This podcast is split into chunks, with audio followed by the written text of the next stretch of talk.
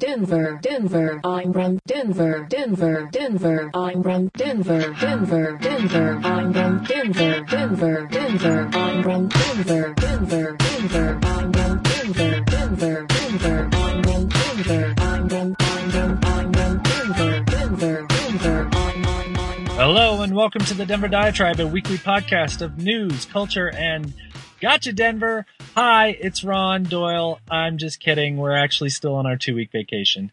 Yeah, we've got one more week left. We're bringing a guest podcast to you today. Uh, but I wanted to let you know, just to sort of sharing what we've been up to. We're calling this a vacation for the podcast, but the truth is, me and my co-hosts have been super busy. Uh, Josh Johnson, in addition to doing all of his work with Geek Who, Geeks Who Drink, has taken over the Hey Reverb Steal This Track blog at heyreverb.com. Uh, Eric I'll pass the torch along to him. That's very cool. He's writing about music, one of his favorite things ever. Uh, Vanessa, in addition to working with Capost and her other clients, has been working her butt off uh, all summer long at farmers markets all around the state, uh, selling kebabs at Pinchos, which is her family's business. Uh, they do every summer amazing Spanish inspired kebabs. Ugh, so good. Uh, Joel just got back from Peru, uh, where he was traveling with the Humor Code and, uh, you know, hanging out with Patch Adams and like a hundred clowns in the jungle. So there you go. Uh, I have been launching websites left and right all summer long. I've got stories coming out in Breckenridge Magazine and Fort Collins Magazine. And uh, most notably, uh, recently I had a big website launch for Trada, a big startup in Boulder. So that's very cool. And Jared, I texted him. I never heard back, which is a pretty good indication that he's also ridiculously busy doing his thing. So there you go. That's what we're up to. I also wanted to share a couple event announcements uh, since we haven't been around to do any loves or hates or let you know about what's going on in town. Uh, number one, the USA Pro Challenge. I'm a bike geek, so I have to tell you about this. It's August 20th to 26th, this whole coming week. It's going to be traveling all throughout the state. It's going to finish up in Denver all week long. Illegal Pete's downtown will be having fat tire specials and giveaways during watching parties where you can go, you watch on TV, see what's going on, and and then on on the final day of the race on August 26th downtown, they're going to be giving away these really cool custom New Belgium globe glasses and a New Belgium cruiser bike. If watching bicycle races is not really your thing, please go to the Too Much Funstival. It's August 23rd to 26th. It's brought to you by the Fine Gentlemen at the Fine Gentlemen's Club, the comedy troupe here in town. they have promised dunk tanks, music, comedy, lucha libre wrestling, dance parties, water balloons. I don't even know where to start with this thing. It's only in its second year and it's getting really, really fun. If you want to just feel like you're a kid for a, a weekend, this is it. And everything, all the events are five bucks or less. Most of them are free. You really got to go check this out. Uh, again, that's too much funstival. Just Google it or look it up on Facebook. Uh, so, so that's what's going on around town. This week, we are bringing you a guest podcast from Machine Readable, which is a podcast that is produced by the Arapahoe Library District. They are bringing to you uh, their an episode of theirs called "The Dead House Thing from Outer Space Under the Hill of the House of the Witch of the Dead, Cthulhu." Or is it Cthulhu? I can never get that right. Anyway, these guys, uh, if you've never heard this podcast before, they are a science fiction and fantasy podcast. They talk about books, they talk about games, they talk about movies, they talk about comics. They get it deep, deep, way under the skin, down to the bone of geek culture. And, uh, you know, I share with them a, a hatred of Russell Crowe. And for that reason alone, I love them. And uh, so here it is. If you love it, go check them out at aldmachine.org. So without further ado, here's episode 32 of Machine Readable and episode 91 of Denver Diatribe. Thanks, everybody. We'll see you next week. Bye. It's Tuesday, August 7th, and you're listening to the Machine Readable Podcast, a podcast about many things in geek culture, sci-fi, fantasy, graphic novels, etc. Uh, I am here with our usual partners in crime, Mark Mullis. Say hello to good people, Mark. Oh, I can do that. Hi, hi, good people. and Nick Taylor. Hi, everybody. And after a uh, long, long break of me not getting to see his uh, handsome face in a Google Hangout box, uh, we have Mr. Chris Rippey with us. Christopher Rippey. Hey, what's up? Good to have you back, Chris. Chris Thanks. is here in pure troubadour style. I see a banjo draped across his shoulder. Um, At any point, I might need to bust into a sing-song description of what it, what it is I'm telling you. I, you know, you know, Chris, my um, my wife. This is about three years back. Very casually mentions one day, I, I think I'd like to learn how to play the banjo, and I took that as, wouldn't that be a great gift for her? and I bought her a very inexpensive banjo, and it, um, she's, I think, scared of it. Oh, I think you need like a banjo, or you need a porch to be able to properly play the banjo. yeah, do you guys remember the Super Nintendo video game Phalanx?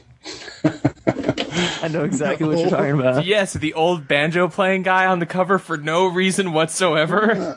Yeah, it was like a shoot 'em up game, Yeah. and they had like yeah an old man on the cover. Yeah, nobody knows why. That is going to be Chris one day. The old man Yeah. on the cover of Phalanx.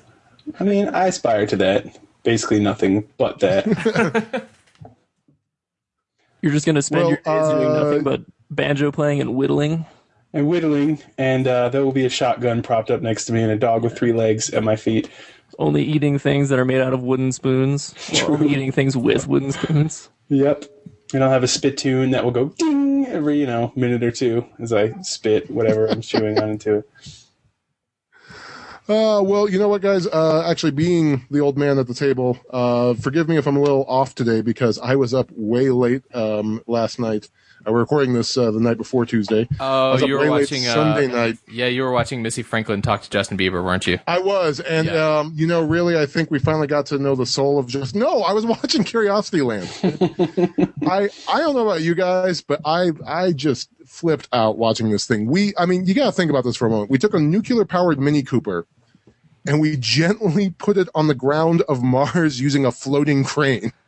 It's I, I think it's the best unmanned space achievement since Voyager. I I just did you guys watch any of this? It was so exciting. Yeah, I like pulled up the like I was uh you know in bed reading the iPad and I was like, oh, I, th- I think the uh the Curiosity landing's coming up here pretty soon. And I like jumped on Twitter and sure enough, it was like people were like, we're in the seven minutes of terror, and I was like, oh oh my god, I have to find a feed, I have to find a feed, and like yeah. Successfully found one, and just in time to see like a bunch of NASA scientists looking tense and bored. Um, pro- they probably weren't bored, but they definitely looked tense. And I was like, "This, this is terrible. Why did, why did I seek this out?" And like the moment I was like, "What, what am I doing? I, I go, go to bed." It was like you heard the words, uh, you know, we have touchdown or you know, touchdown confirmed, whatever it was, and then the entire like, just this giant room full of nerds just erupts in like the most rapturous cheers I'd ever seen. It was really cool. And, Oh, I and- rolled a and the birthplace of a thousand internet gifs. Just like so many cheering dorks. It was amazing. So, um, did we get any images from the actual uh, machine yet? We did. That was what was so cool. So, because it's going to take like a full day to like have the camera come out safely, and it's going to take like a full day for the antenna to come out. But because of the current Mars orbiter that we have, uh, the moment it landed, it was able to shoot just like a little tiny 64 pixel by 64 pixel shot and send that out. And then did a, a higher resolution one, like a 256 pixel shot, and you can see the wheel and you can see its shadow and. And then, uh, if you guys have not seen this picture already, the orbiter itself was able to snap a picture of when uh, Curiosity was parachuting down, and it's the most amazing picture. Oh, I haven't seen that one yet. oh, That's really cool. it's- Oh, It's that sounds awesome. awesome. Did NASA It's throw a uh, sepia tone like hipster Instagram filter on it? I've, I saw a few few tweets saying, "I wonder which Instagram filter they're going to use," but no, it's just black and white. Yeah, because unless there's metadata, like fake metadata, I don't even want any part of it. Although I, it did crack me up. So you know, the Curiosity rover has its own Twitter feed. It's just like at Mars Curiosity, and um, they took a. Not, I, I don't want to say that he invented it, but he uses it all the time. They, they took a Wil Wheaton ism, which Wil Yes. Wheaton was actually at the JPL, and where um, Mars Curiosity tweeted, "Gale Crater, I am in you," and made me so happy. It was just. Uh, it, it, this is such a great achievement. I just cannot believe that an idea this crazy got pulled off. it's it's pretty much yeah. This was definitely like I, I I suspect to some degree NASA probably overstated for dramatic effect the possibility that this mission would be a colossal failure. Um, but Well, no, but have you looked at their track record? All right, meters to, to, to standard. Yes. Like, uh, you know, they've had some. They basically were shooting 50-50 on getting things on Mars so, in one piece. Um, but no, I think this is a huge accomplishment for uh, JPL. This is like a huge accomplishment for like America's space program, and frankly, this is like the most exciting thing to happen in space exploration for a long time. Um, Oh, yeah. it's really disappointing that like as we continue to have all this success with unmanned space probes, it just seems to diminish the possibility of further manned space flight. Um, or you know, space flight to a place like Mars. Just you know, something I sure would like to see happen in my lifetime.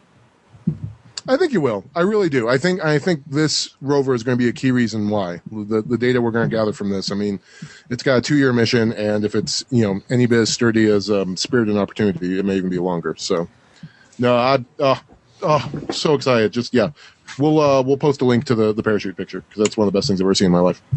So speaking of space exploration, I was gonna say, speaking of like two-year missions to seek out new life and new civilizations.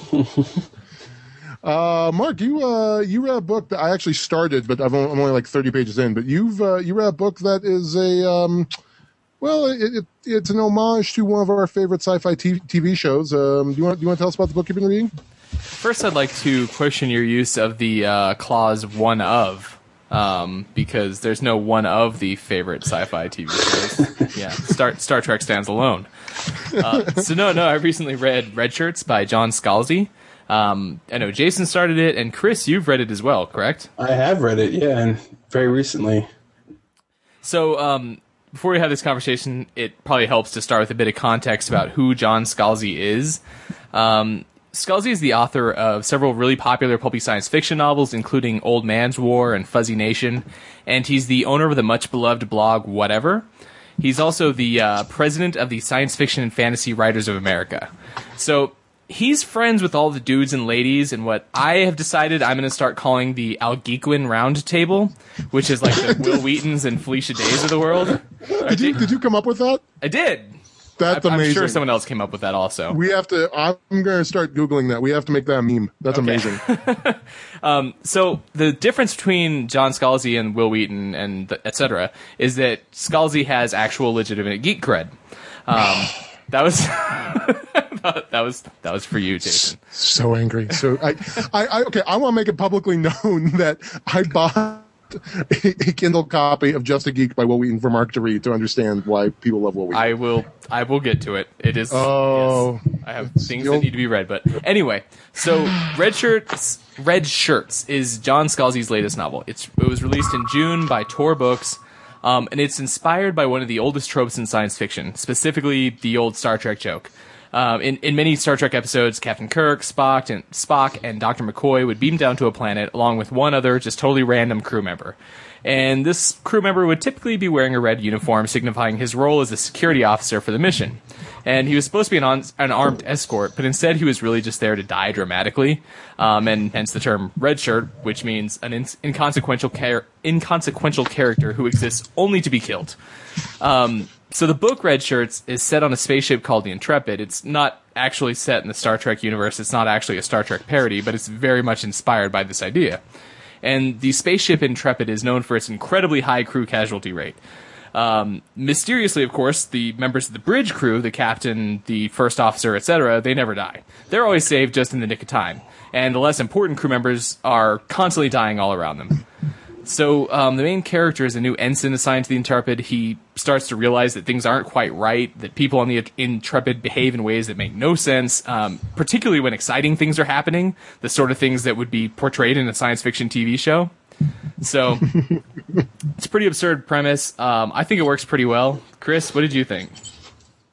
Oh, I thought all kinds of things about it. Uh, honestly, when I f- when I first started reading it, um, I was like, "How long can this joke last?" Uh, I didn't really know where it was going to go or what it was going to do. Honestly, sci-fi comedy is probably the very last genre on my list of books that I read. Yeah. I think I read like half of Hitchhiker's Guide and then watched the movie. You know, and I basically stayed away from everything comedy sci-fi. So uh, when my buddy Derek recommended this to me, I was like, all right, cool. He didn't actually recommend it. He bought it and it was instantly delivered to my Kindle. so I was like, all right, I'll read it. And um, yeah, at first I wasn't sure where the joke was going, but I thought it was pretty funny. But then I was pretty surprised. Um, it's kind of like an episode of Star Trek unto itself. They end up, not to be too spoiling, but they end up going to modern day LA, of course. Right. Um, you know, and, Producers uh, are making terrible television shows. yeah, yeah, and it reminded me of a few episodes of Star Trek I've seen, and also like Battlestar Galactica. they go back to Earth in 1980 something. Um, The, the original, we're talking about Galactica 1980, not not Yeah. uh, the reboot Battlestar Galactica that most people are familiar with. Although I was really hoping in the reboot they would have come to like 2005 Earth or They, something. they did at the very end, remember? And it was awful. It had no sense Oh. of humor whatsoever. Oh, ugh, let's not remember that. Yeah, well, Okay. yeah. So John Scalzi, I saw an interview with him not long ago where he actually um, basically owned the fact that sci-fi comedy neither works generally and never ever sells. Um, basically, like Hitchhiker's Guide to the Galaxy came out, and publishers thought like, "Whoa, sci-fi comedy! This is going to be a thing," and a million pair, uh, like imitation books came out, and none of them worked. But Scalzi's books, they've kind of, I mean, they've always had some humor to them. They've, they've kind of been dancing around being sci-fi comedy for a while now. Um, and I think Chris, you kind of nailed it. What what makes this book work isn't the Star Trek parody, because I, I personally I think Star Trek parodies are about the only thing in the universe that are more tired than Star Wars parodies. But it's the weird metafictional aspect of this book. I think that's Yeah. what really makes it work. It's the weird Twilight Zoney sort of direction the story takes. Yeah, there's some really cool, really cool moments, and I think. Yeah, sorry about the siren in the uh, in the back. What manner of siren is that? It's like the, It sounded like Anyway. a cat meowing. yeah, I was about to say dying animal siren of some sort. um, but any, at any rate, um, I think the strength of the book lies on transcending its premise, transcending the joke, transcending the you know ironic laughs, and getting to the well, we're on like sort of a he's sort of spinning an adventure yarn. You know, these guys are running around and it's absurd, yeah, but it's absurd in that kind of really fun, really fun way. So uh, I tore through it. Although I do have an objection, again, without spoiling too much. I didn't. I don't really want to think too much when I was reading that book. and um, I, I didn't have to most of the time, and until the end, when it just sort of threw this one little "what if Lady and the Tiger" kind of question or something, and I was just like, "What?" and then when it ended, I was mad that it remained pretty unresolved, and I was like, "Why? I'm not going to go back and like read and try to figure out." What happened in any way, shape, or form? So I haven't Googled it yet, but I want to find out what people really think.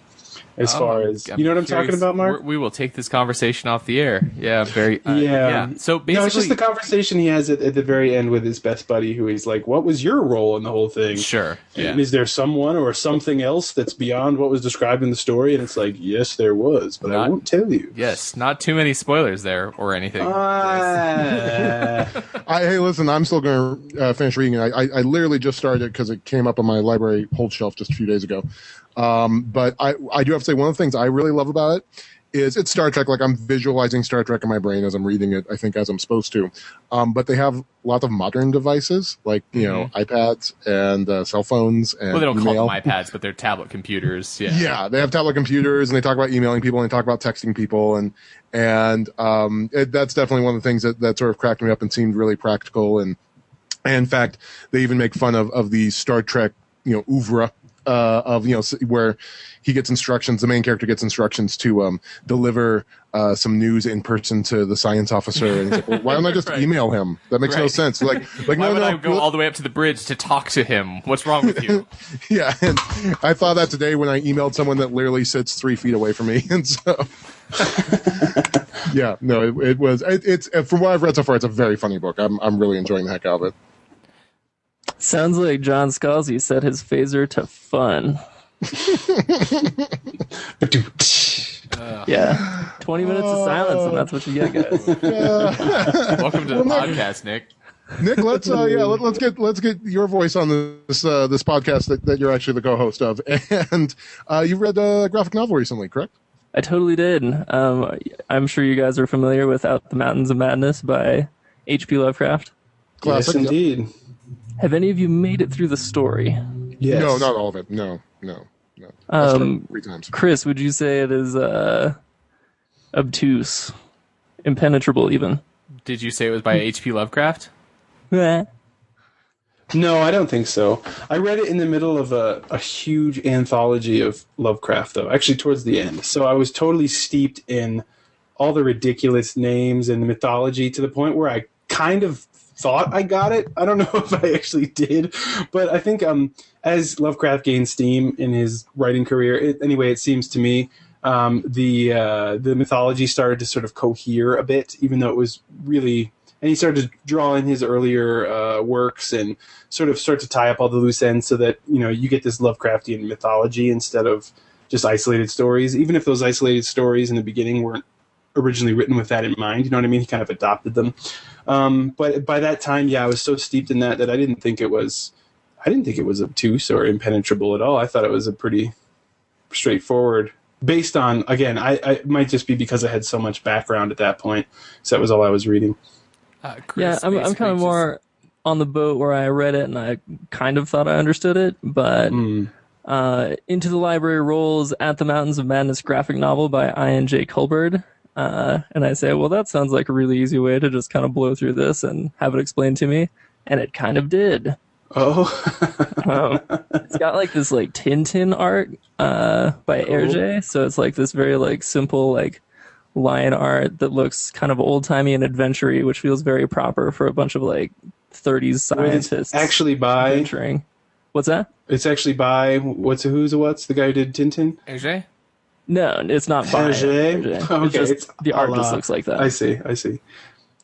Um, and that so that felt so proper for these like 30s scientists going into Antarctica. I know uh, Jeremiah, our uh, occasional co-host, was just completely thought that was wrong and that it, it didn't look like it should be, you know, Lovecraft illustrated. But I thought really thought it worked.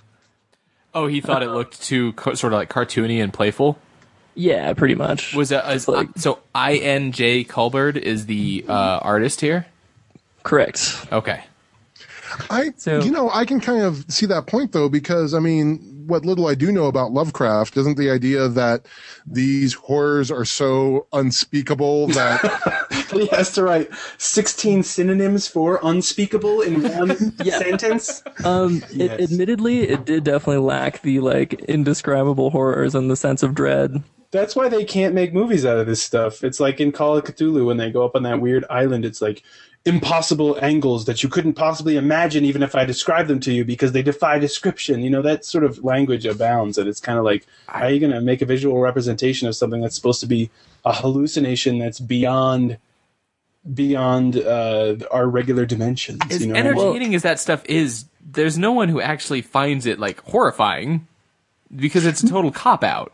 Right, but we're supposed mean- to at least buy into the fact that these things are, Are so you saying- horrifying to the characters that they go Un- insane. uncertainty is pretty horrifying. I Wait, would, are you saying argue. that Lovecraft isn't horrifying, or are you saying that those particular descriptions aren't horrifying? I am saying that as much as I enjoy Lovecraft, I think it is very much fun to read around a campfire in campy, dramatic fashion, loudly, and um, that's about the only real use for that.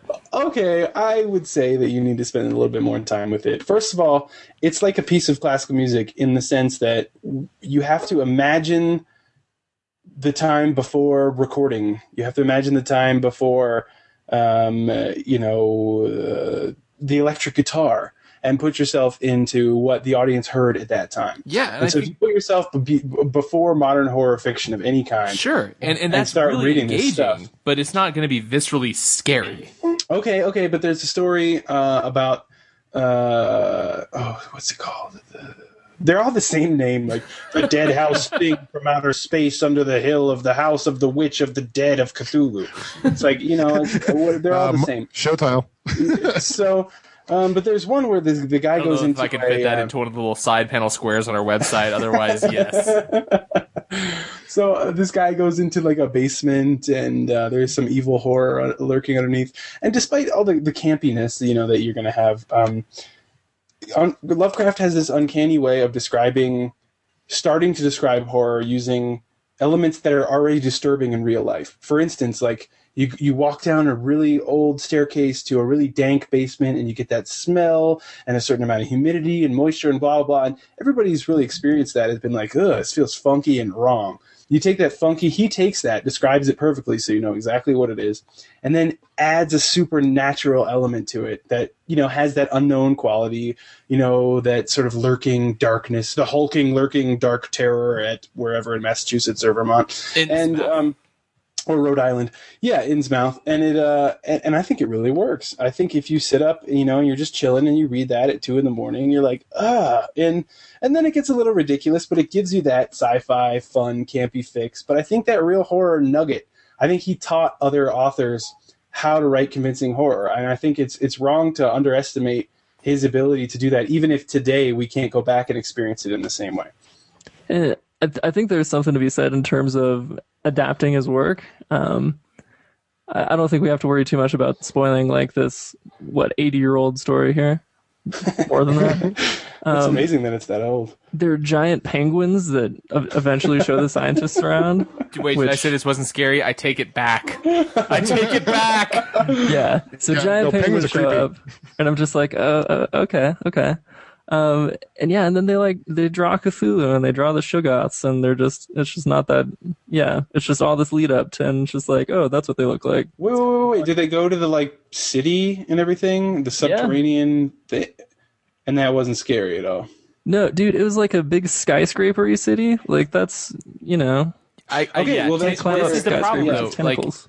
Instead of saying like, "Oh, it's unspeakably terrifying," it's like, "Hey, here's some Tintin art showing what it looks like." Like that's not. That is good. a problem, and that's why That's like the the- movie Lost Horizon never worked because the in the book they talk about how sh- the Shangri La and he leaves out almost every major description so that your fantasy, Yes. you know, of peace is projected onto the book, and that's what you see Shangri La as. And I think H.P. Lovecraft does the inverse, and so your fantasy of terror.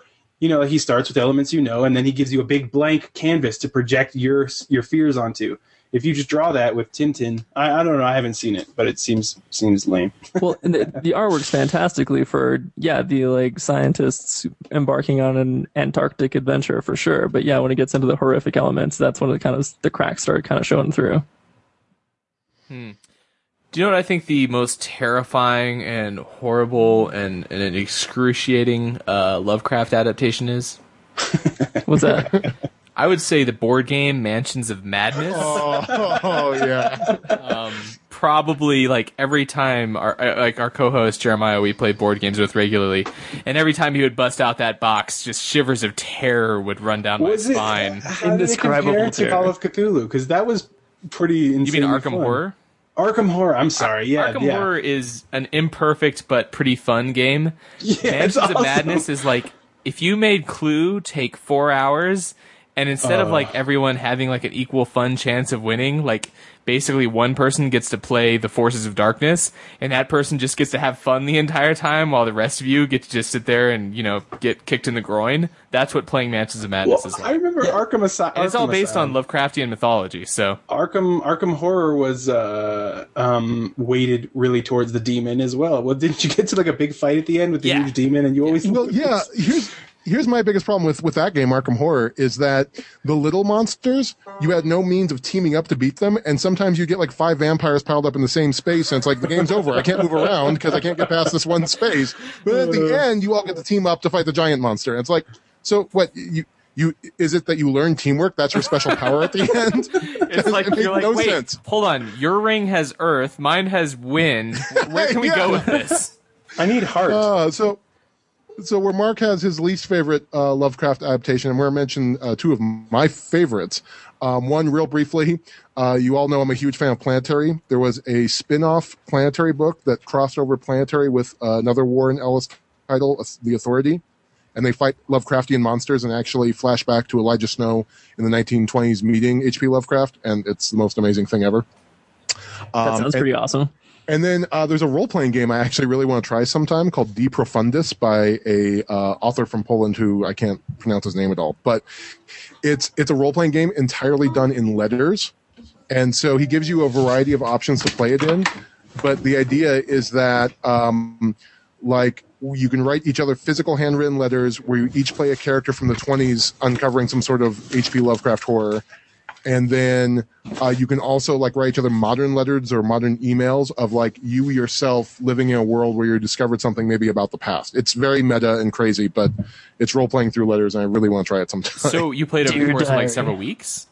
oh yeah, yeah, yeah. A game could take like six months. Yeah, This let's let let's do this tomorrow. I know. I want to do it. Yep, Chris is in. Nick's I'm not so in. But yep. Yeah, no, and my, and my wife and I have been talking about playing it for a while. I'll uh, I'll send you PDFs of, of the Hell rules. yes. It's pretty Yeah, dude, that sounds so awesome. yeah, yeah. I have, Especially because I can adopt my old Victorian letter writing voice. no, you totally need that voice. That's exactly it. Yeah. That's oh. one that you know. It's like if you read enough classic books or something, you start thinking in that voice, and you accidentally talk to your wife like that, and she's like, "What the hell is wrong with you?" so something that I've been sort of storing up in the back of my mind for. Yeah, I started No, reading some some Olaf. Stapledon the other day, and for the rest of the day, I was singing this ridiculously like florid, like academic prose. That's my favorite, and that's another reason I love Lovecraft. It's just so. Uh, it's just yeah, florid is really the word, isn't it? We'll we'll totally get this rolling. I actually think this would be amazing. So I'll uh, I'll shoot you the PDF. It's it's a cool cool game. So uh, I'm gonna talk about something dumb. Yes, do I it. uh, I've been uh, watching some TV. That's not the Olympics.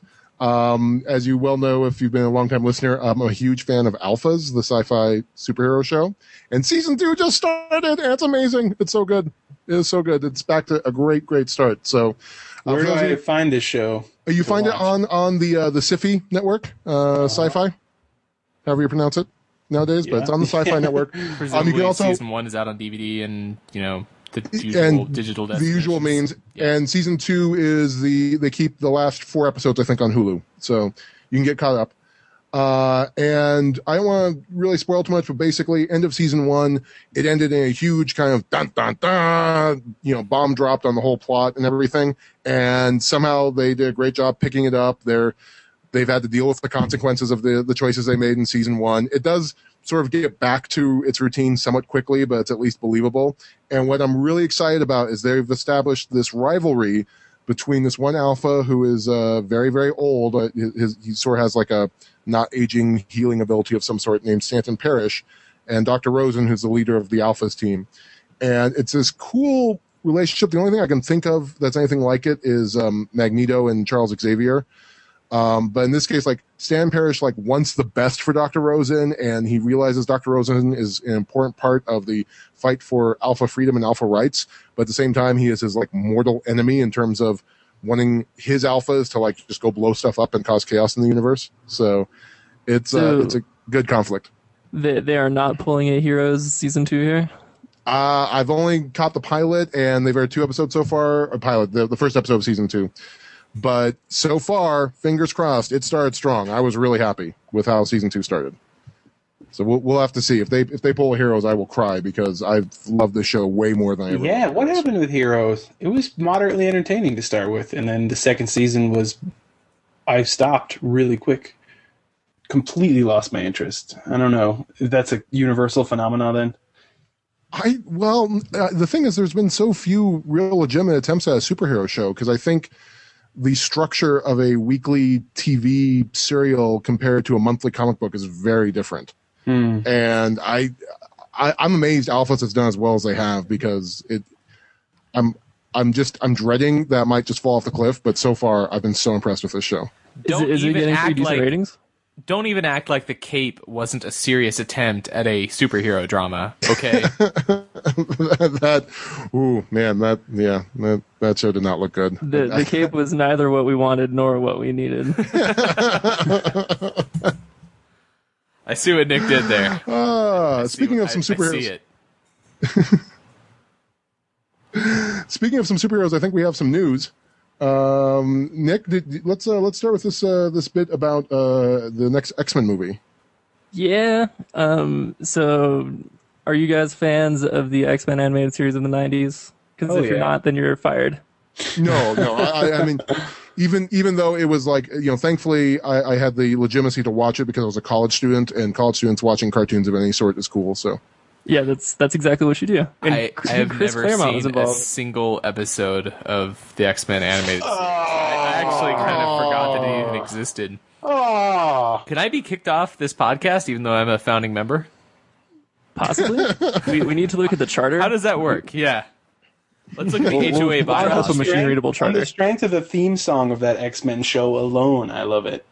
But then Yeah. there's actually good content. after Chris the banjo that right now. But was it just a bad re-recording of the song "Wild Thing"? No, that's No. What are you talking about? So I will say this: Have you guys Chris, seen? wait, can you actually bust that song out on banjo by some miraculous chance? Uh, yeah, it would take me a few horrible attempts before I dialed it I in. think so I don't think I'll subject I, you I actually kind of think that's worth it. Oh man, This is good radio, Chris. Let's do this. Well, I can't. No, I can't. Come do on, Through the magic of the this. exit- You- let's get in there. Let's get in there.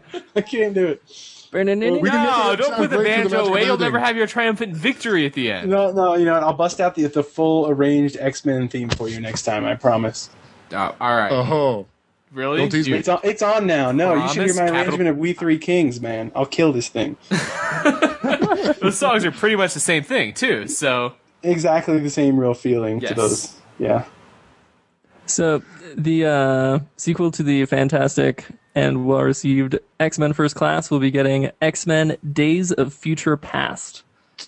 And Ooh. I was asking you guys about the animated series because that was actually a two parter in the first season in which uh, Bishop essentially goes to the future, kicks a bunch of Sentinel butt, then Wolverine shows up and kicks more Sentinel butt, and it's just like kind of a dystopian futuristic romp. I'm I'm in. I'm in. I'm definitely in. I, re- I really like it because it sounds like it's it sounds like what they haven't done yet. You know, I, I don't I- know who I really- Bishop or the Sentinels are. I gotta be totally So- honest here. so Bishop is this awesome black dude who has the power to absorb shots and store that energy to shoot it off later, perhaps in the future. What kind of I shots are remember we Bishop. about here? He's awesome. Like Jack, or like Tanqueray, or I mean, Yeah, Are they gonna have cable in this at any point? uh, seems possible, but I really like. This is going to be a continuation of the the the. why is Chris talking about cable? I, I really don't understand this conversation at all. what does Comcast have to do with anything? um, as that you do bring up a good point though as as one who loves me some X-Men comics like they don't get any more convoluted than when they start time traveling I don't even understand how that was a good point. Sorry, guys. And Chris's dog Bonds. agrees with you. Oh man, Yeah, it- I, I'm sure that. Wait, how I just You know feel what? so square right now. Dudes, I got to bail. All Thanks right. for joining us, Chris. It was a pleasure having you on the podcast, like always. see you, man Yeah, thanks Hi, for having Chris. me, guys. I, will we talk will to you soon. hold you to that promise of a fully arranged X Men theme song. The X Men theme song. Although, is- as I've already betrayed, I don't even. I, you could just play "We Three Kings," and I'd probably be like, "That was an amazing rendition." Mark, of the it, it is. We Three Kings. That's it. You just the, the X Men titles come on. We Three Kings starts playing. yep. I, I want to believe that that's true, but I feel like you're taking advantage of my ignorance in these matters. Uh, I would never take advantage of you in any way.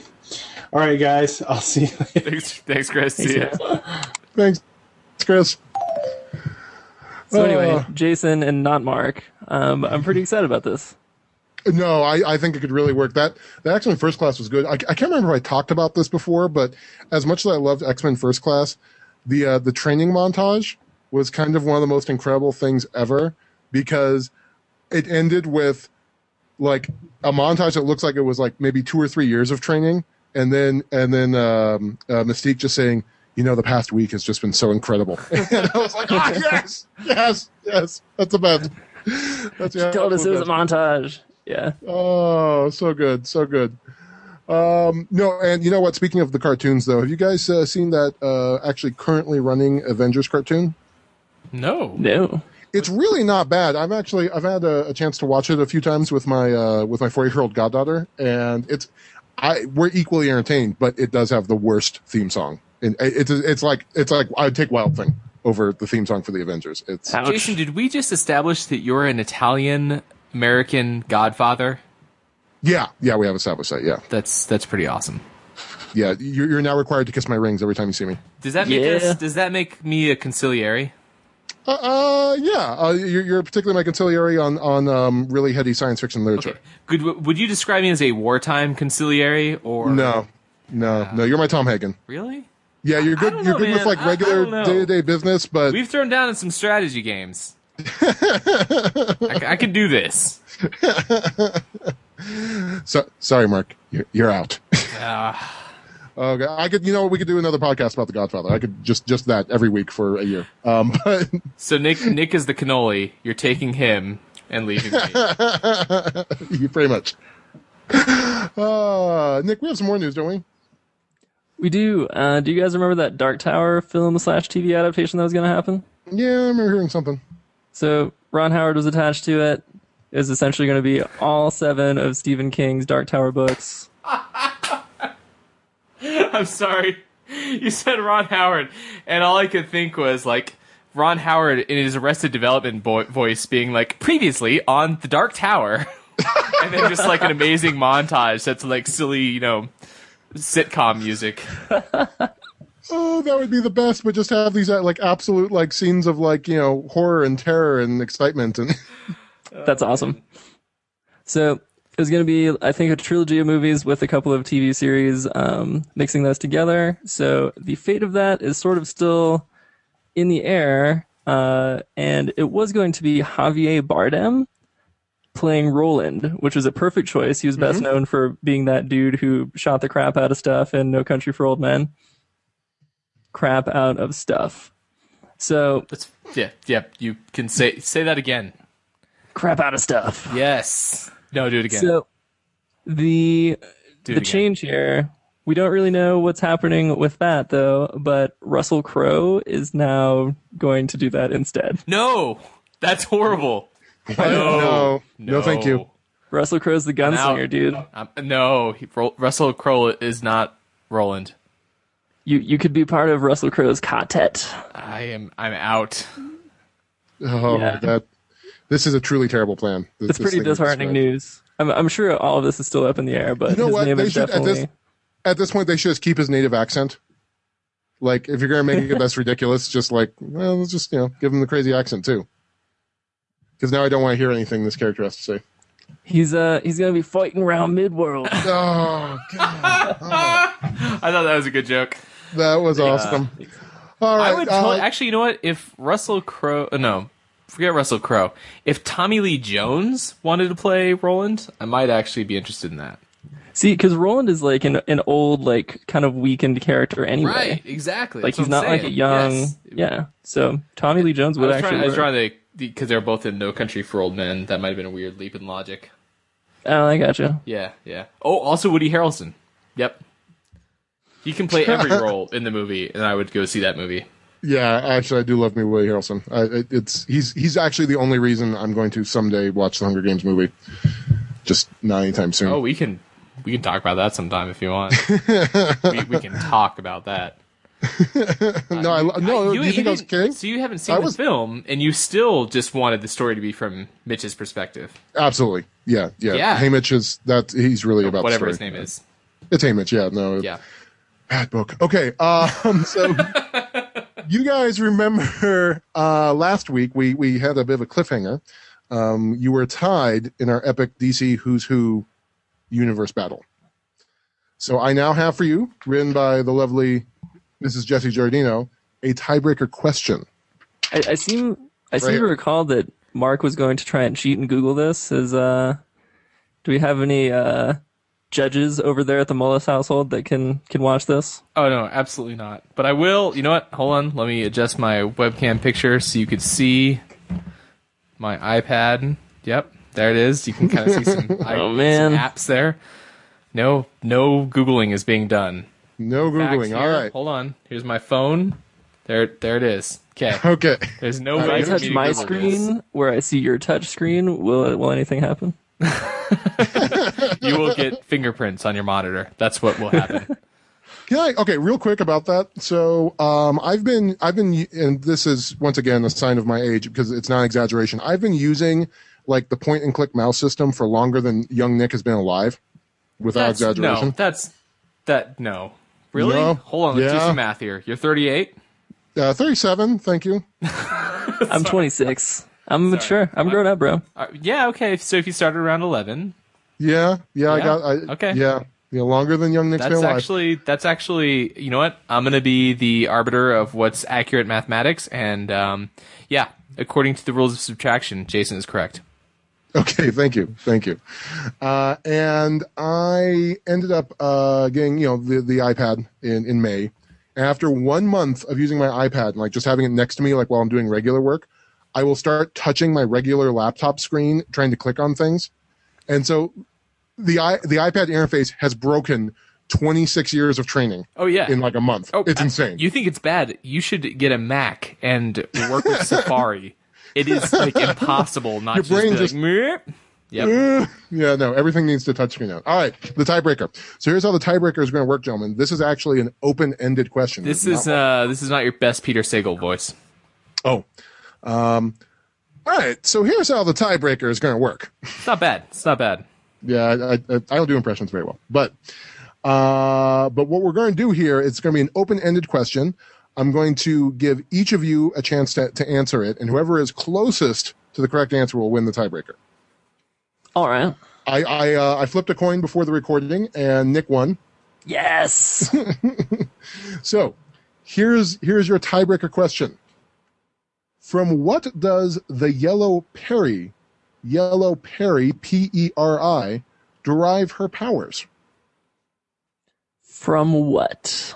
So the yellow Peri is a superhero in the DC universe, and she got some superpowers somehow. How'd she get them? Hmm. Well, the Green Lantern's green, and he's weak against yellow. So the answer is a bird, a canary. Nick is Plus that going with Nick is Mark, going with a looking- canary. What you looking down at over there, Mark? I'm looking. Uh, yeah, it, believe me, it's not related. Look, if you can find a way to construe this image as being related, yeah, you got that. You know what that is right there? That's a picture of a human peritoneum. Okay, so that's Is that what the yellow Peri see, derives her powers from? well, he said P P E R I, right? P E R I, the yellow Peri. Right. Um, the peritoneum is the serous membrane that forms the lining of the abdominal cavity, or the co- oh god, I don't want to try to pronounce science words right now. Um, it is a comp- nothing in this Wikipedia entry doesn't have science words in it. I, I like that Mark is cheating, but just being so open and honest about it. No, no, no. I didn't look up yellow Peri. I looked up peritoneum for for no evident reason because it's neither supplying humor nor an answer to this question. That was useless. All right, Mark. So Nick said canary. What you got? All right. We're asking. So we know that this is a female character. Yes. Okay. And Nick described this as being an analog to the Green Lantern. Yes. But he doesn't really know. Okay. Um. Let's see. Yellow. I'm going to use that also as the springboard for my answer. Um, April O'Neil, I recall, also wore a yellow jumpsuit in the Teenage Mutant Ninja Turtles cartoon. There could be some parallel there, but I rather think not. Is her power crack reporting? I no, Nick. I said I rather think not. Uh, rather, I think that there is some metaphorical element at play here with the yellow. Um, so, quite ironically, I think that the yellow Peri was one of the more conceptual characters in the history of the Detectives Comics universe. Um, detective, detective comics. Hmm Yes. um, Yes. whatever DC stands for. And uh, the, the the the heady concept at play here is that the yellow Peri actually derives her powers from her own cowardice. So she's yellow, she's chicken. As she gets more and more terrified of a situation, she grows more and more powerful to handle the situation. What do you think about a third answer as to she der- derives her power from Steve Perry? Or Rick Perry, the Texas governor. All right. So Everyone loves Rick Perry. This podcast just got political. Oh, that's dangerous. Okay. Uh, So you're both dead wrong, but I am going to actually have to award it to Nick What? No. because Nick named an external object, which is what she derives her powers from, where you named something internal, Mark. So actually, the correct answer was magic book. It was a magic book. So we tell you a little about Yellow Peri. She reads a magic book, and it transforms her into the Yellow Peri. Her magic often backfires, and once she tried to use her powers to help her sell timeshares in the Poconos. And Superman had to come in to set her straight. You know, Rick Perry doesn't understand the uh, economic ramifications of externalities either. So, I mean, Oh, that's I thought we were gonna have to get into like an animal, vegetable, mineral debate there for a minute. I was kind of worried. So, so Nick just just by a hair by simply naming something that was not inside her wins the tiebreaker. But I think we'll have to play this again, perhaps with our good friend uh, Chris Rippey when he has a chance to rejoin us. yeah, Nick, Nick So- the mere fact that I said detectives comics means that you deserve to win this one. So, I congratulate you, sir. So what's my what's my price? Oh, I, I'm going to record the message on your your voicemail. Yes. Actually, that'd be kind of awesome. I just got Google Voice. I should have you do that. Oh, which by the way, if you ever want some real entertainment, um, listen to Paul F. Tompkins dramatically read transcripts from Google Voice. Um, they are the best thing ever. That sounds pretty fantastic. uh, all right, well, guys, uh, I think that just about does it for this week. Yes, but um, before we go, I want to mention that next week we have something super, super exciting coming up. Oh, we're talking about that. Yes, let's talk about that. Nick, talk about that. You better believe we are interviewing author Steven Gould, perhaps best known for his 1992 sci-fi novel Jumper, and he most recently published a book that all three of us are reading slash have read, Seventh Sigma. I think that was in 2008. Is that correct? I believe so. Read pretty recently. somewhere around there. It's pretty awesome. I'm enjoying it. I'm really looking forward to this interview. Steven Gould uh, is coming to Denver. Um, he's a New Mexico. He's a New Mexican, right? Correct. Yes, which is such a fantastic literary community. Um, anyway, yeah, we're doing that next week. I'm I'm very very excited about that. So we'll have a bit of an abbreviated episode because the first half of the episode will be our interview with this great author. So yeah, that's gonna be awesome. Yeah, really looking forward to that. That's gonna be that's definitely gonna be a fun time. I'm I'm uh, I'm quite excited as well. So yeah, everyone uh, has a chance to look forward to that next week. Uh, in the meantime, uh, don't forget you can find us on the web at aldmachine.org. Uh, as always, we definitely want your comments. Let us know what you like. Let us know what you hate. Uh, and uh, you can find us on the Twitters. Um, the podcast is at at ALD Machine. Mark is at at Mark uses Par. Uh, I'm at at Jason Giardino, and uh, Nick is at at Mazer Nickham because he went for a super cool Twitter name. Yes. Good job, Nick. And uh, you should follow us on the Twitter. You'll you'll see such things as Nick asking me questions about uh, the history of the comic book ROM, which I really enjoyed digging those old issues out. That was a good time. Uh, I'll have to show you guys uh, my issue of ROM where ROM, um, Power Man, and Iron Fist break into the Baxter Building. And in every panel, despite the fact it's a graphic novel, they describe exactly what they're doing. Quite coincidentally, Chicago Mayor Rahm Emanuel also rules with an iron fist. Oh, we're still political. we're still political. All right, before Mark uh, gets us in more political trouble, uh, we want to wish everyone a uh, very happy beginning of August. Go check out those uh, Curiosity pictures; they're amazing, and we hope you have a wonderful week.